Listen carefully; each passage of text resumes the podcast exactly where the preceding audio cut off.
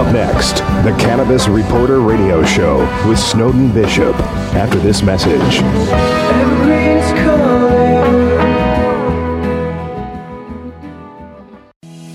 Are you getting enough CBD each day? Hemp Meds carries the most trusted CBD oil brands like Real Scientific Hemp Oil and Dixie Botanicals to make it easy to add cannabinoids like CBD to your diet. We hold all our hemp oil products to our rigorous triple lab tested standard to ensure that you and your family receive only the highest quality and most reliable CBD products. Hemp Meds is your trusted source for CBD. Visit hempmeds.com to get our premium CBD oil today. Use discount code CBD20 to get 20% off your first order. And now, broadcasting on Star Worldwide Networks, it's time for the Cannabis Reporter Radio Show with Snowden Bishop. Listen in as Snowden interviews cannabis industry pioneers, marijuana experts, policymakers, medical practitioners, patients, and other amazing individuals with compelling stories to share. It all happens right now. Here's the cannabis reporter, Snowden Bishop. Hi, and welcome back to the Cannabis Reporter radio show. I'm your host, Snowden Bishop, and happy to be here. So glad that you could join us today. We are living in a very strange time in history that harkens back to the 1930s. I can't recall any other period in our generation when false propaganda has had so much power over public opinion. It seems people are hanging on for dear life to any sensationalist reporting that validates their own bias on any controversial issue, even when science or factual events contradict their beliefs.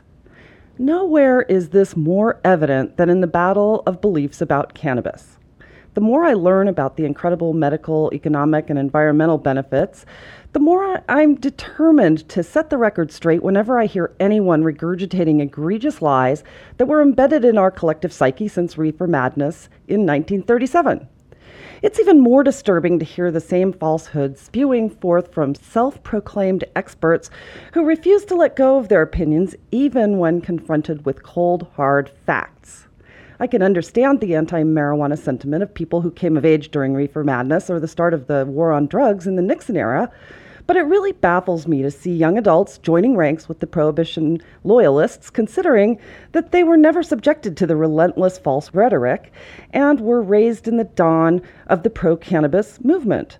It's even more baffling to hear medical professionals defend the use of toxic synthetic pharmaceuticals for treating conditions that science has already shown cannabis to treat as effectively without the dangerous side effects.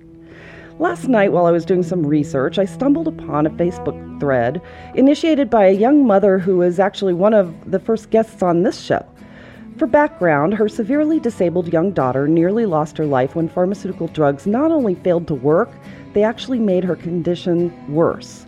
When a friend suggested cannabis, she took her daughter to Oregon, where, for the first time since birth, her daughter's condition actually improved. Despite the fact that cannabis saved her precious daughter's life, Child Protective Services threatened to take her daughter away as soon as she returned to Utah. So, long story short, they wound up moving to Oregon near a town called Creswell. What caught my eye last night was a letter to the editor of the Creswell Chronicle that she shared about a ballot measure asking voters to decide whether a dispensary should be allowed in their town. The letter was written by a nurse who appeared to claim that 20 years as a nurse made him an authority on the issue. About his eight years working in a large trauma center, he wrote In all that time, there was never an instance when we were unable to treat pain, nausea, or vomiting with standard conventional drugs. And about his four years in forensic medicine at a state institution, he explained that his patients were child molesters and rapists whose drug abuse began with marijuana. His letter urged the citizens of Creswell not to succumb to marijuana, which he insisted is a very dangerous hypotonic, hallucinogenic gateway drug. I wound up reading a number of articles about the controversy in the Creswell newspaper and was struck by the seeming mob mentality of the anti cannabis contingency there. I find it especially disturbing how ignorance fosters fear and contempt. I can't help but wonder how many of the nurse's patients actually died from the so called dangerous drug he referred to, versus how many of his patients died as a result of treating pain, nausea, and vomiting with standard conventional pharmaceutical drugs in his 20 years as a nurse. I wonder if he knows that prescription opiates are the gateway drug and that cannabis is actually an exit drug. That is the topic of today's show and something our guest knows a lot about. But first, Dr. Brian Donner has our medical marijuana minute. What do you have for us today, Dr. Donner? Thank you, Snowden. Prescription drug and opiate overdose has become a leading cause of death here in the United States. Nowhere is the magnitude of the problem more obvious than what I encounter on a weekly basis in the emergency department. As I've said before, I can't make it through a single shift without seeing a patient who has overdosed on an opiate related medication. It was encouraging to see that the President has established a commission to address the opiate crisis in our country. But while the announcement came as a good news, I was disappointed to learn that cannabis has no representation on the commission, even though it provides a safe and effective alternative for opiate pain management. What is more disturbing to me is that every one of the commissioners has publicly expressed strong opposition to marijuana for any purpose at all. From a purely medical perspective, I believe this is a mistake. We now have plenty of evidence that medical marijuana is far safer than opiates when used regularly for chronic pain, and it can absolutely be just as effective. More importantly, we are finding that cannabinoids help to curb addiction to opiates and often relieve the discomfort associated with acute opiate withdrawal. These are not just theories. Clinical studies conducted in Europe, South America, Australia, and currently Canada have drawn similar conclusions. While large scale human trials on the medical effects of cannabis on humans are slow to develop in the U.S. because of regulatory issues, there is evidence derived from animal studies conducted here in the U.S. in support of this issue. Clinicians in states that now regulate cannabis have begun to conduct their own research. For example, last month, the chief medical officer of HelloMD surveyed nearly 3,000 patients who have used opiates and or medical marijuana for pain. Respondents overwhelmingly reported that quote, cannabis provided relief on par with their other medications, but without the unwanted side effects. 97% of the sample agreed or strongly agreed that they were able to decrease the amount of opiates they consume when they also used cannabis. And 81% agree or strongly agreed that taking cannabis by itself was more effective at treating their condition than taking cannabis with opioids. If we want to get serious about ending the opioid crisis, we need to examine all possible solutions, including those which cannabis can provide. In my opinion, medical experts who are well versed in the use of cannabis as an alternative for opiate medication should have a seat at the table at the President's Commission on the Opiate Crisis. I'm Dr. Brian Donner for the Cannabis Reporter. I'll be back again next week with another Medical Marijuana Minute. Back to you, Snowden. Thank you, Dr. Donner. So, if you'd like to see more of Dr. Donner's medical marijuana minutes, please visit us online at thecannabisreporter.com. So let's get started. I am really happy to reintroduce Dr. Gina Berman, who has been on this show before, sometime in January or end of last year. She was an ER physician at a Phoenix area hospital for close to a decade, where she treated trauma patients, drug seekers, and everything in between. Frustrated by the adverse effects of highly addictive opiates administered too often for pain, she hung up her stethoscope to explore her true passion alternative therapies, including cannabis. Today, she is a noted expert on the subject of treating opiate addiction with cannabis, and she partnered with a woman by the name of Lilach Powers is co-founder of the Giving Tree Wellness Center and is now fully entrenched after launching a holistic treatment center called Blue Door. So thank you so much, Dr. Berman, for joining us. Really appreciate Hi, you being thank you for having me. I am so excited to hear that the Blue Door is open because you were just about to launch it the last time you were on this show. How's it going over there?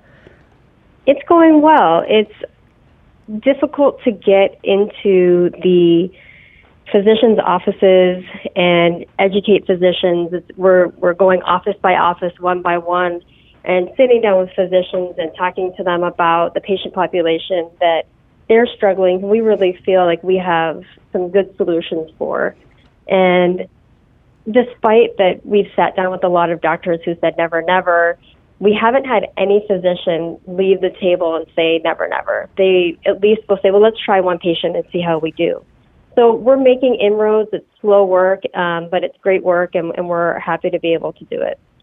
Yeah. Well, you know what? I, it's like I was saying in this opening, it just seems as though people just have a hard time letting go of whatever it is that they learned about cannabis early in their lives. And mm-hmm. it seems that doctors tend to be uh, no different. I mean, you know, medical school is supposed to make you an expert on all things health, right? And so, since medical schools don't really teach much at all, if anything, about cannabis, it, it just seems like it's a hard sell for people who really haven't learned about it yet. Do you find that?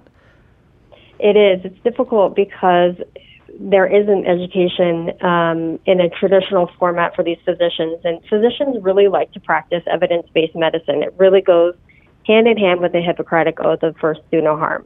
So they want to make sure that what they're going to do for their patient is not going to be harmful for them. So I've compiled a binder of research articles to help give them some background and something to really lean on I don't think physicians are against cannabis per se, but they really just need that educational component and some evidence that what their treatment they're recommending or a referral that they're recommending is, is not going to harm the patient and that there is some substance behind what the treatment modality is going to look like. So that's been really helpful that we have some pretty compelling research to share with them. The yeah. other thing about physicians is that they don't have a lot of time. They already have to see patients every five minutes and they have continuing education they have to do anyway, and it's just one more thing. We try to spoon feed it, make it easy as possible for them. Yeah, and once they do get their hands on some science that, that shows them in language they can understand, it seems as though a lot of doctors are really starting to open up to this. They are, and, and little by little, we're getting those referrals. We're getting clinicians to allow their patients to be on both opioids and cannabinoids at the same time for, for a defined period of time. Um, they're uncomfortable with, with patients being on both, and hopefully that will also change. Yeah, well, you've you've made some pretty compelling presentations regarding opiates and the treatment of opiate addiction with cannabis as an exit drug. For people who just aren't familiar with that, um, maybe if you could just explain a little bit of background about why you believe this works and how you came to realize it. Well, I'll start with the last part first because that's kind of how I got to where I am. Is so I was an ER doc for for a decade at, at St. Joe's, and I was a resident before that and a medical student before that. So I'd had probably about 20 years there of uh, clinical experience, and um, uh, never really ran into cannabis. And the opioid epidemic blossomed when you know through my career. So um, I left the emergency room to be the medical director of a dispensary, and I actually do see patients there and I counsel patients. And whatever their concerns were, that was my job to do research on it and to give them some information. I saw more and more patients coming in who were trying to get off narcotics using cannabis. And it became a trend. So I talked to our patient consultants who see more patients than I do, and they said, yeah, this is definitely something that we're seeing. So I dove into the research and looked at is there any is there any substance behind this?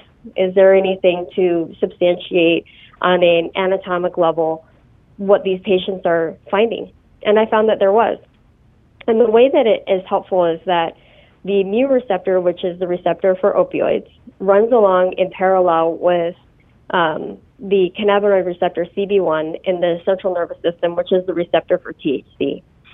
And so then it makes a lot of sense that if those two receptors have the same outcome, meaning blocking a signal, they block pain signal, then it doesn't take a huge leap of the imagination to say, well, if I'm going to add on something that's doing the same thing, I'm going to either have better pain control, better blockage of that signal, or I can decrease the amount of the other medication that I'm taking to get the same effect.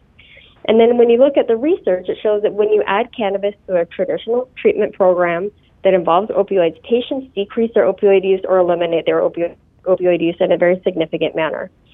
And the importance of this is that there are so many side effects to opioids that you don't find with cannabis that it is a um, at least a harm reduction and a safer option for those patients. Then, when you look at how could cannabis be helpful for withdrawal symptoms, let's say you have somebody who just wants to get off of opioids. Well, it makes sense again because THC is kind of a weak opioid, like it functions kind of like a weak opioid. And then when you look at cannabidiol and how that can help with cravings, and there's there are several research papers out there on how cannabidiol can help with cravings, you can begin to put together the picture of, okay, well, when the patient is going through acute withdrawal, that's quote unquote that opioid with a weak acting op- type opioid, which is actually a cannabinoid via a different receptor. And then in chronic withdrawal, which is called PAWS, there's an acronym, an acronym called PAWS, which is post-acute withdrawal syndrome, which goes on for a very long time. And using cannabidiol makes a lot of sense there because there's research to support that.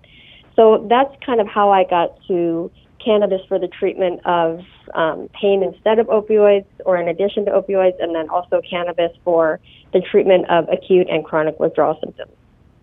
Wow. You know, I, I think that's really interesting that working in tandem, both the opioids and the cannabis tend to uh, solve the problem faster. But at the end of the day the the use of cannabis along with it means that when the pain does go away they're not having those cravings. That's basically just in short what you just said. Is that correct? Absolutely mm-hmm. yeah and cravings are very important and acute uh, post acute withdrawal syndrome is much more deadly than acute withdrawal because that's when people have cravings and they relapse and relapse is a, a great predictor of overdose and death. So if we really want to look at an outcome of decreasing death from opioid overdose, then you really need to focus on the um, the post acute withdrawal syndrome. Yeah. So are you also Which CBD does well? Right. And so mm-hmm. are you also when you're when you're talking with physicians about this to try to get them on board with uh, directing their patients towards seeking this alternative treatment, are you also talking with individuals in the sort of institutional treatment centers so that they can understand why this might be important to the people who are in their clinics or in their inpatient treatment centers? We have reached out to traditional addiction uh, rehab type places, inpatient uh, rehab, because it's important for those patients to have a resource and an outlet when they're done with their however much their insurance will pay for, which is how long they will stay inpatient. Right. so once those patients leave the inpatient setting, they need to continue outpatient treatment, and we want to be a resource for those patients on their in the outpatient setting also. So we are connecting with those inpatient facilities. And are you getting any pushback? Yes. There is a really big concern for the use of cannabis and and uh, a very sensitive uh, patient who is going through addiction uh, rehab. And not all patients who are um, physically dependent on opioids are addicted. Um, there is a spectrum of use substance use disorder that can be anything from you take an extra pill that your physician has prescribed to you're on the street and injecting heroin. And those patients are different patients. Neuro, neurochemically, they're different patients and you have to be very careful with using a chemical that can um, engage the reward sen- sen- uh, areas of the brain when a patient is so um, fresh and sensitive. And so for those patients, we focus very, very heavily on CBD. Right, and because CBD is what really reduces the cravings. How did the mm-hmm. with CBD the difference between CBD and THC when it comes to weaning someone off of of uh, opiates. The mm-hmm. role of CBD is more about the craving than satisfying that pain response or blocking the pain response. I'm trying to kind of understand in layman's terms how you would explain that.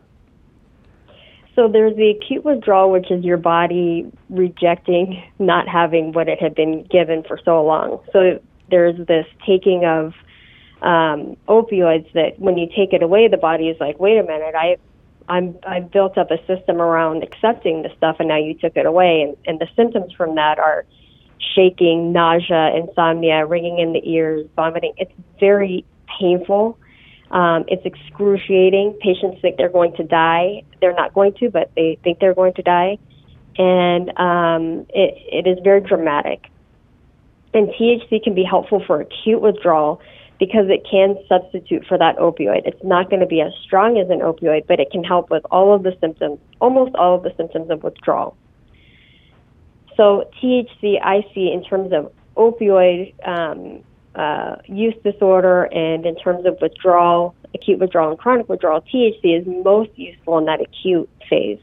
If somebody's just going to go cold turkey off of opioids, THC can be very helpful to get them through that process more humanely.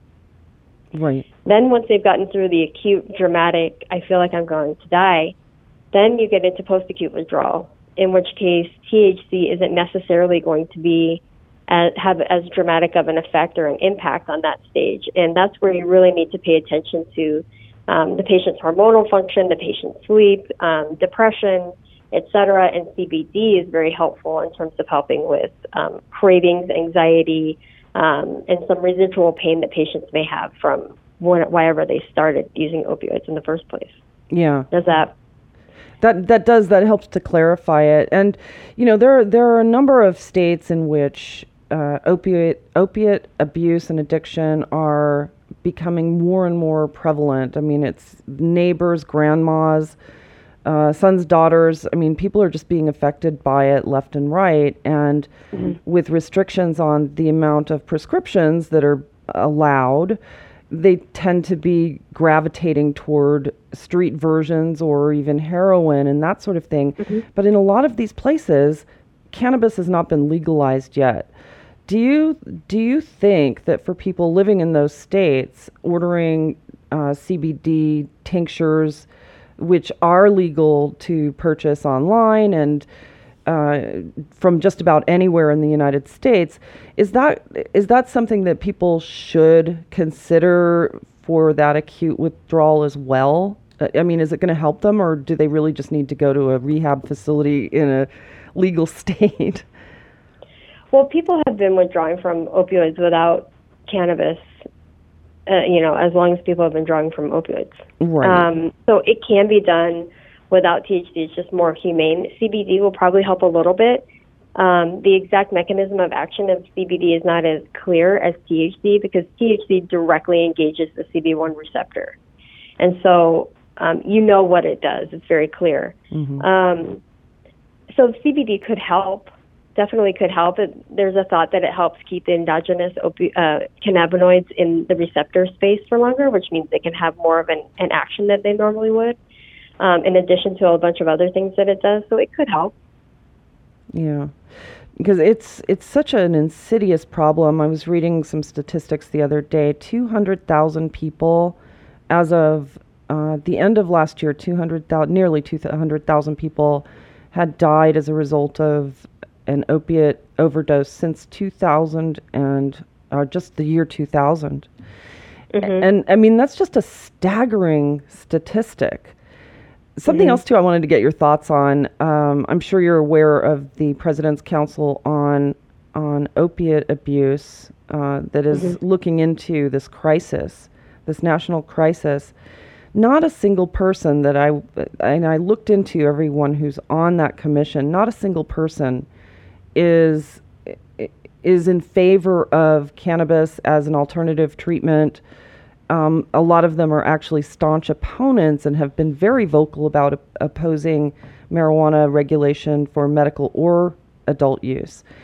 Uh, mm-hmm. What would you tell them?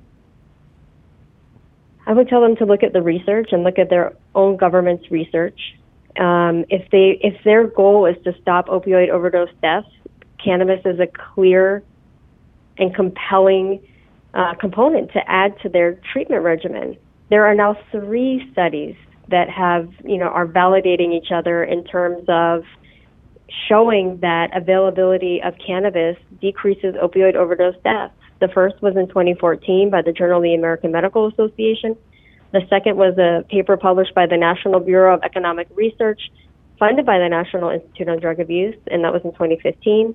And a third one just came out. It's an economic paper from the University of Georgia. And these are very well thought out and in depth, um, thoughtful uh, university or um, university level research based uh, publications. I don't understand why you would turn a blind eye to something that's showing to be so effective. And I'll tell you that our governor has been really on top of this epidemic here in Arizona. He has collected the data. He's showing that two people today will die, just like two people yesterday will die, and tomorrow.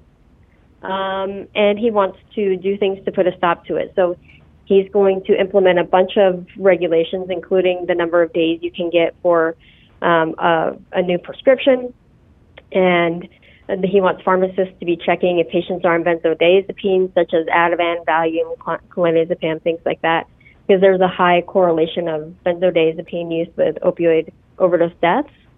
But he's also recommending things like a Butrans patch, which is another opioid. And the thing that drives me crazy about this is I feel like these commissions are still embedded in the um, in the pockets of the pharmaceutical companies because if you look at Purdue Pharma, who makes Oxy, okay, and has paid over $600 million in fines for misleading the medical community and for misbehavior. There were even indictments of its executives. Purdue Pharma, that same company, makes the Butrans patch that our governor is hawking now. But yet cannabis isn't okay. I, I don't get that. And I think you need to really follow the money on a lot of this stuff in the government. Um, it's shameful. And what are we going to do now with all of our opioid dependent patients who we don't want overdosing and death? They're just going to join the ranks of Suboxone dependent patients. And it's it's hard to get we get patients off of Suboxone here at Blue Door. It's very difficult. Yeah. They need a lot of hand holding. They need a lot of attention. They need a lot of support. And then you look at AHCCCS.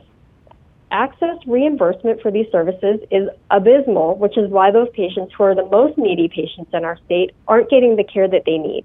If the governor really wanted to help with the opioid dependence problem, there would be support for AHCCCS patients to, for their physicians to get reimbursed for these services, and then they will get better care.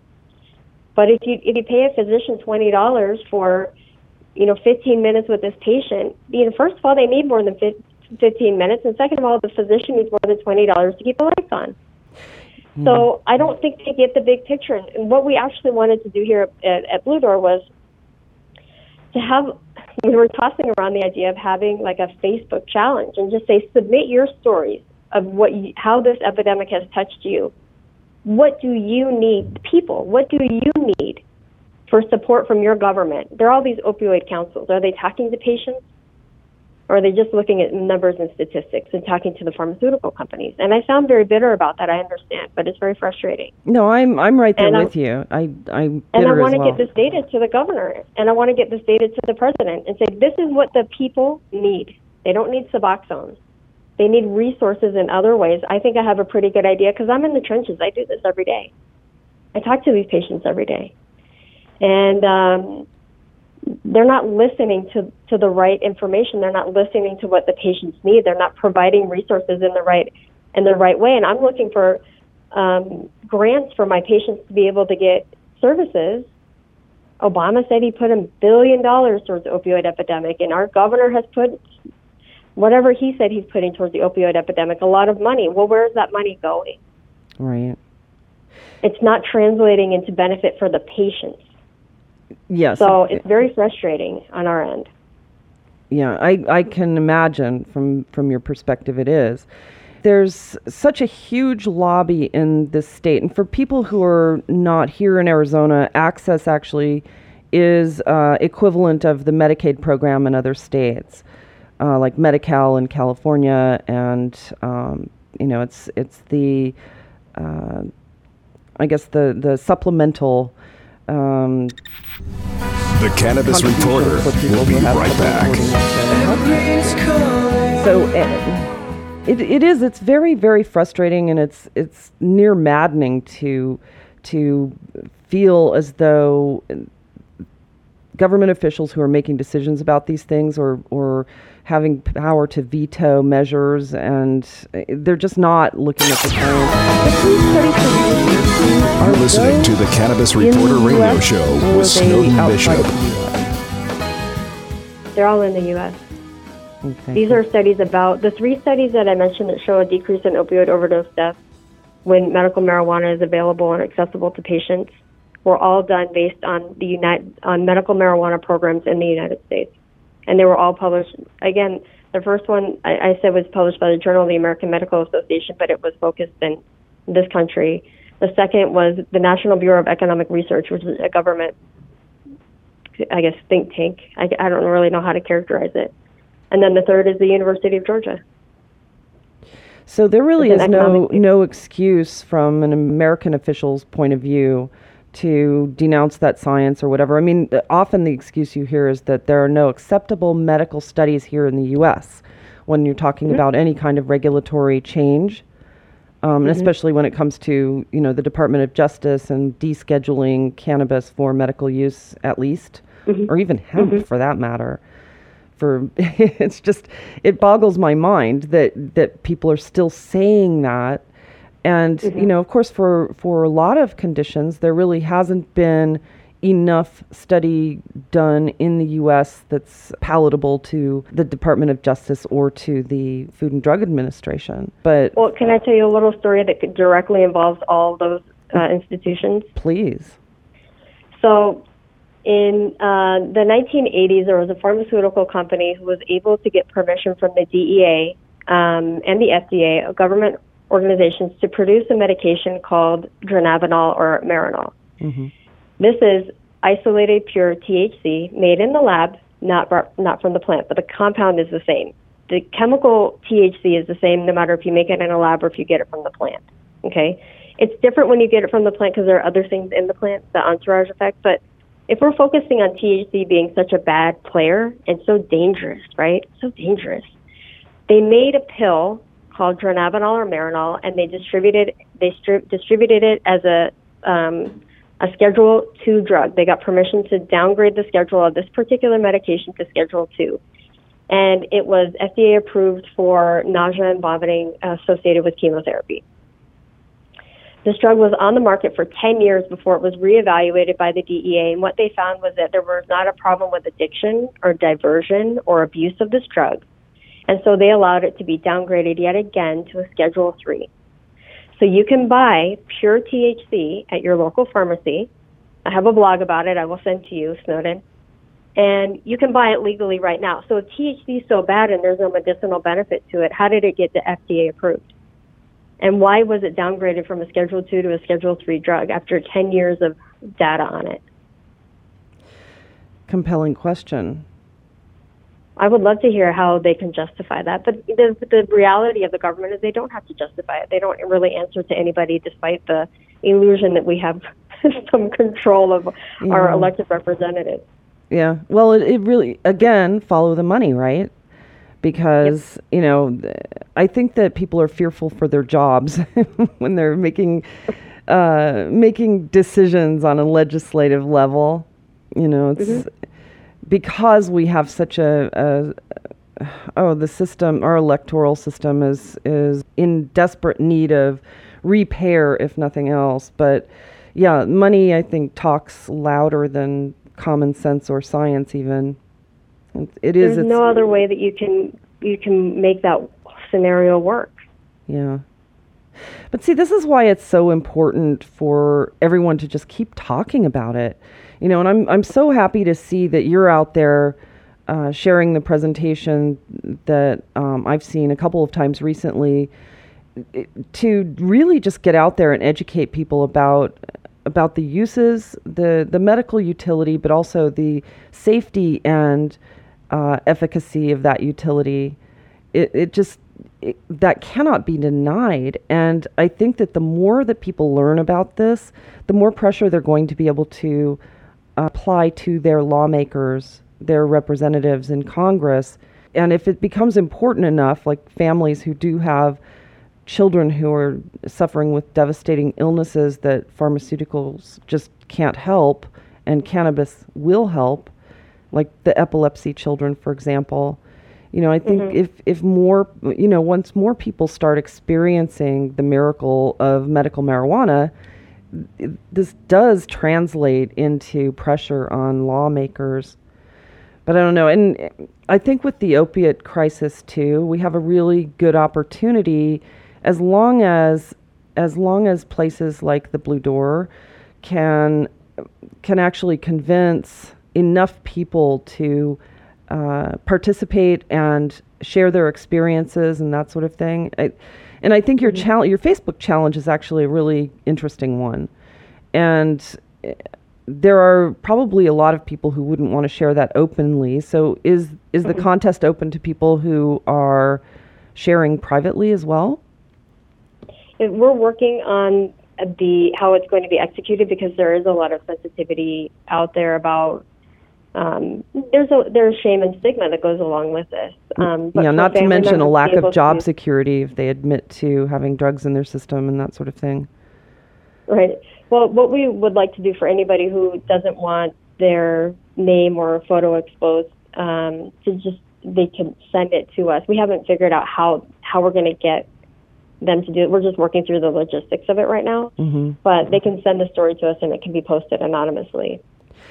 Yeah, I I would love to follow this uh, with you because I'd I'd be happy to publicize it as well once you start doing it because I mean I think that like the the Me Too movement that's happening right now it it seems mm-hmm. like the more people speak out the more the stigma and shame of whatever it is whatever issue it is comes out of the shadows you know and you shine light on it and it's no longer shameful in a way there's a there's a documentary called The Anonymous People that is um, a, it's a real short uh, documentary. I think you can get it on Amazon Prime, but it's about the recovery community, and the recovery community is um, a lot of times centered around anonymous meetings. And in contrast, what they say in the documentary is if you look at the HIV/AIDS movement of the 1990s, those folks were not anonymous they were on the lawn, front lawn of the Capitol.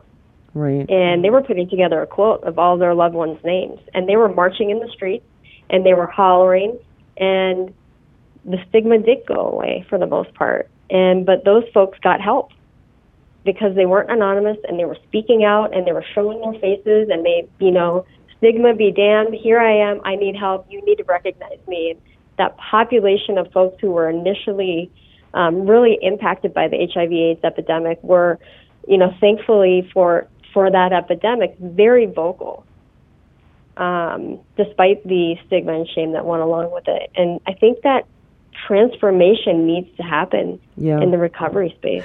I think you're really right about that. Yeah, I think you're right about that too, because I've known um, several people who have lost loved ones to uh, mm-hmm. opiate abuse, and they did not, for the life of them, want um, their neighbors and friends and colleagues and people to know why their loved one died.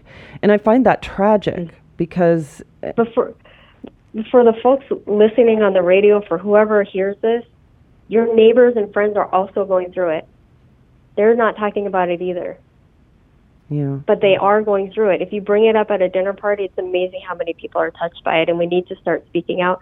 We have a patient here just an amazing lady, and we were doing a media spot. It's on our it's on our website, and um, she we said, you know, we can fuzz out your face and change your voice, and she thought about it. She thought of it. She said, no, I'm not ashamed. I'm not ashamed of what I did, and I'm healthier now, and I'm better, and I'm through it. And she's in her 70s. Um, and she said, I'm going to show my face, and I'm going to, because I'm not ashamed of what I did. Then I was just like tears to my eyes. You know, I was just so touched by her. Um, but I think we need more of that. Yeah.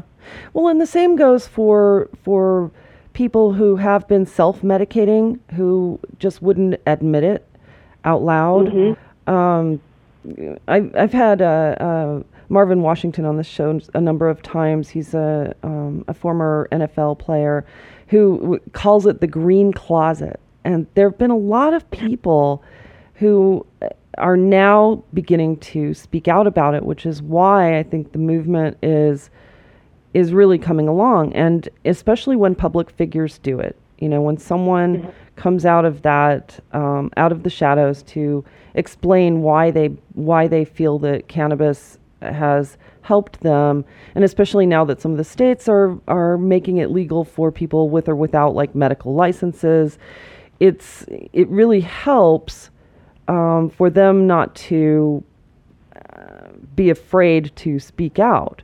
But by Mm-hmm. hearing these public figures speak out, it, it makes people realize okay, this is not something that is a shameful movement. If somebody needs to medicate with cannabis, this is not a bad thing. And it helps them understand that. And I think addiction, you know, it's it's not their fault. And Right. you know, how can you convey that, you know, aside from doing what we're doing today, which is just letting people know. But it I Well, think you're right. You have to you have to get you have to start talking yourself and then get your neighbors to talk with you, you know, and I was talking to a reporter, and I I made a comment about how people look at opioid dependence um, as a moral failing of somehow you don't have a strong enough constitution to have been able to fight off to fight off that problem. You know, you're weak somehow. And he looked at me and he was kind of like, "Well, it kind of is, isn't it?" And I said, "I can I can get you addicted to opioids. I can write you enough prescriptions that you will get addicted to opioids. If you think that you are immune to this problem, then you are selling yourself short. If you just you, then you don't understand neuroanatomy, you don't understand neurochemistry, you don't understand what these things do to the brain. And you're right, it is not the patient's fault. It is not the person's fault. Some people may take a little bit longer than others, but I was like, I can guarantee I can addict you. yeah. Let me get my prescription pad out. Trust me, I can do it. How strong do you think you are? You want to try? Right. You know? right.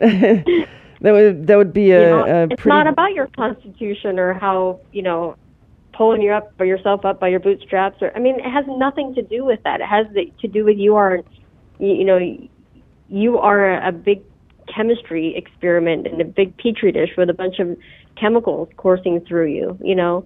And you know how those interact and what you add into that are going to determine what your outcome is. But you know we're all made up of that kind of a system. Mhm.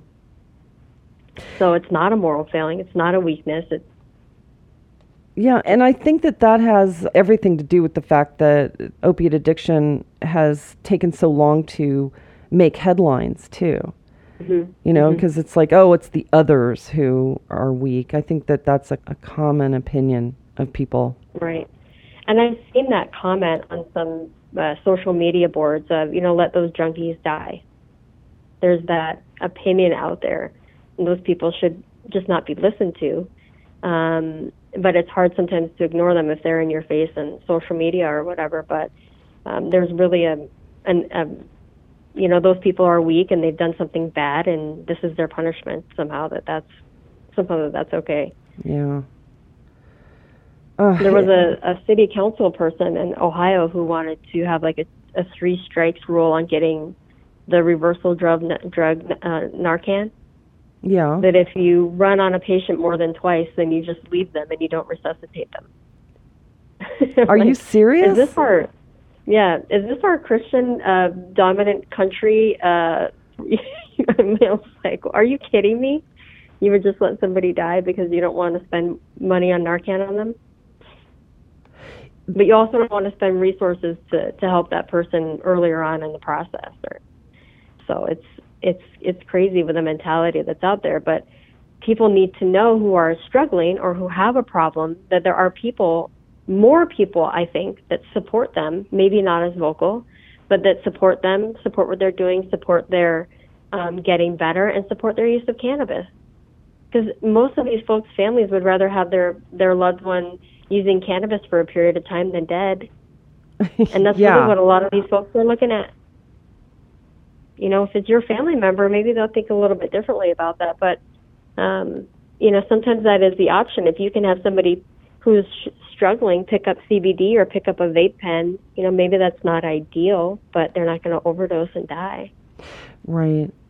Yeah, and, and as many doctors as I've spoken with on this on this program, uh, every one of them says the same thing. Cannabis has never killed anyone ever. And contrast that to 200,000 deaths since 2000 just for opiates. And I mean, clearly we have a problem here. It's, Mhm. yeah. Right. Wow. Well, you know what? I think that um, you know there's still so much work to be done in terms of the education and all of that. What's next for you and the Blue Door right now? Are you Our planning to expand it?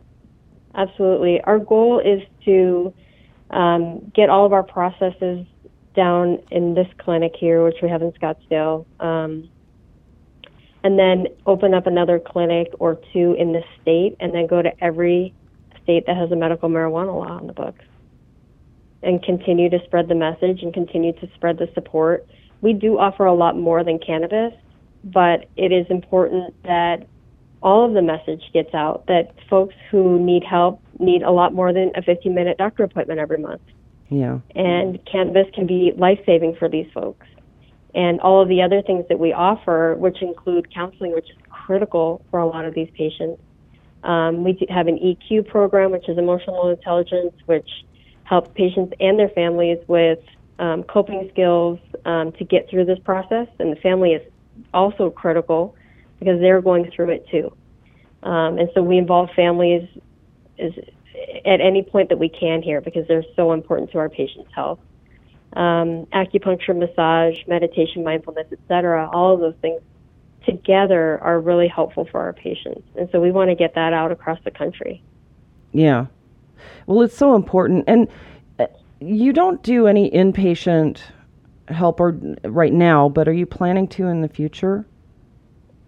We're really keeping our eye on how many people are calling needing that level of care. It is a definitely higher level of care, and, and we can't provide care to all patients who need um, or who need to get off of opioids. Some need to go inpatient. Some need a higher level of care than we can provide. Um, so we don't see patients who have polysubstance abuse because it's a lot more complicated. Um, so that means if they're using opioids and in addition using methamphetamine, cocaine, alcohol, etc., those are more complicated to tease out and make sure that patient gets the right level of care. It's not not on an outpatient basis with us. We don't see pregnant patients because pregnant patients should not be taken off of opioids. Um, that's very dangerous during the pregnancy, and a lot of times pregnant patients need to go up on their level of opioids because their volume of distribution increases as you get through the tri- third trimester. So those patients need more specialty care. Um, pediatrics, we don't see that's more complicated. Um, so there are a few people that, that we don't see here um, and who need inpatient, but we're keeping our eye on all those patient populations and seeing down the road if there's a way that we can accommodate them. This is a fantastic resource, and it, it seems as though this can't help but really grow. And I think that as more and more patients go through therapy with you, they will tell their friends. You know, if mm-hmm. it, if it's working, people will learn about it. And I mean, all we can do is really get out there and just keep spreading the word. And I think it's phenomenal. And I'm very excited to just keep following what you're doing and seeing how you're able to convince lawmakers. And we've got so much work ahead of us, Dr. Berman. I think that what you're doing is amazing. And I'd like to post some of your articles and, and work up on our site as well so that people can actually learn more about it. And I think it's just important. And so many people Definitely, have, have this issue. And it's a it's a it's definitely a common problem, but it's a crisis at this point with so many yeah so many lives being lost. It's it's really pretty scary. But I'm getting a signal that it is just about time to wrap it up. So, any last thoughts uh, that you'd like people to know? I think I, I just appreciate you having me on so that we can continue to get the word out to um, people who may be struggling that there is help for them and there are resources for them and there's a support um, for those folks and that you know that's important to to talk about these things. So I appreciate you providing the platform to really get the word out there. Um, it is a critical time for for this country to deal with this issue. Yeah, and I think that um, it, it's it's as important as so many other issues right now that the truth actually breaks through all of the noise that's happening because a lot of special interests are are preventing the truth from prevailing here and you know and i i do encourage people if if if they are struggling, if they or someone they know are struggling with addiction or recovery and have a story to share, I really encourage them to um, go ahead and, and look you up and, and participate in your Facebook request.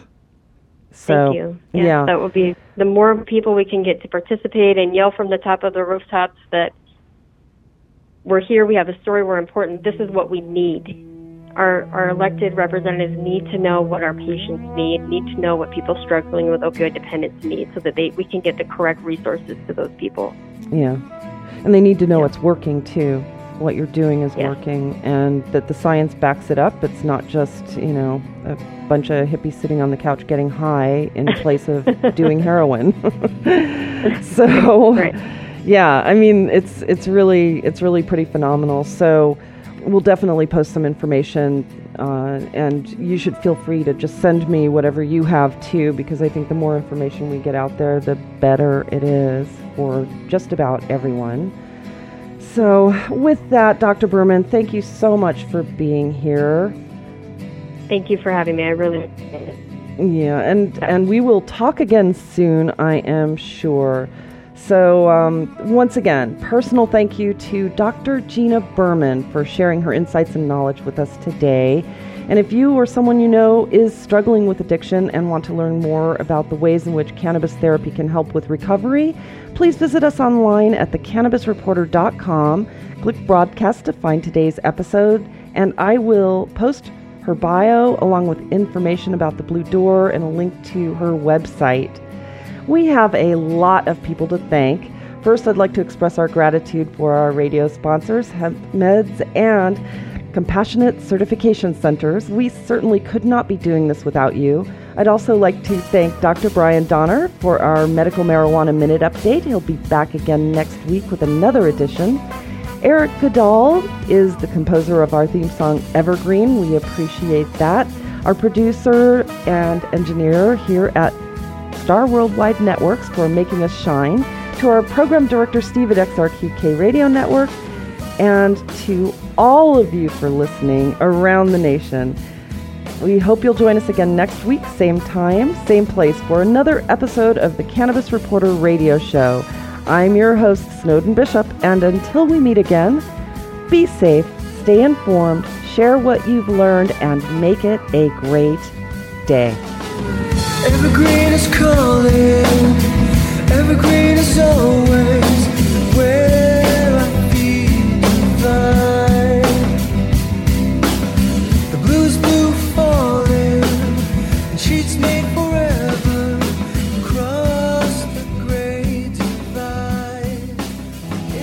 Are you getting enough CBD each day?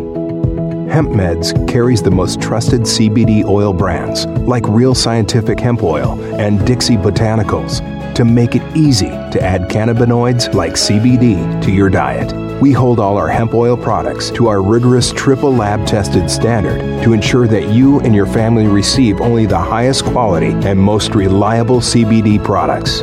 Hemp Meds is your trusted source for CBD. Visit hempmeds.com to get our premium CBD oil today. Use discount code CBD20 to get 20% off your first order. You're busy, running around from work to kids to evening events. Healthcare shouldn't be adding to your daily running around. Simplify your healthcare with Healthterra for only $15 per month per individual or $18 per month per family with up to nine kids, by the way. You can eliminate doctor office visits with 24 7 access to doctors via phone, video, or the mobile app. Not only do you get prescriptions filled over the phone, but save up to 85% on those prescriptions. This is a supplemental plan and not insurance. Healthcare made easy. Healthterra.com.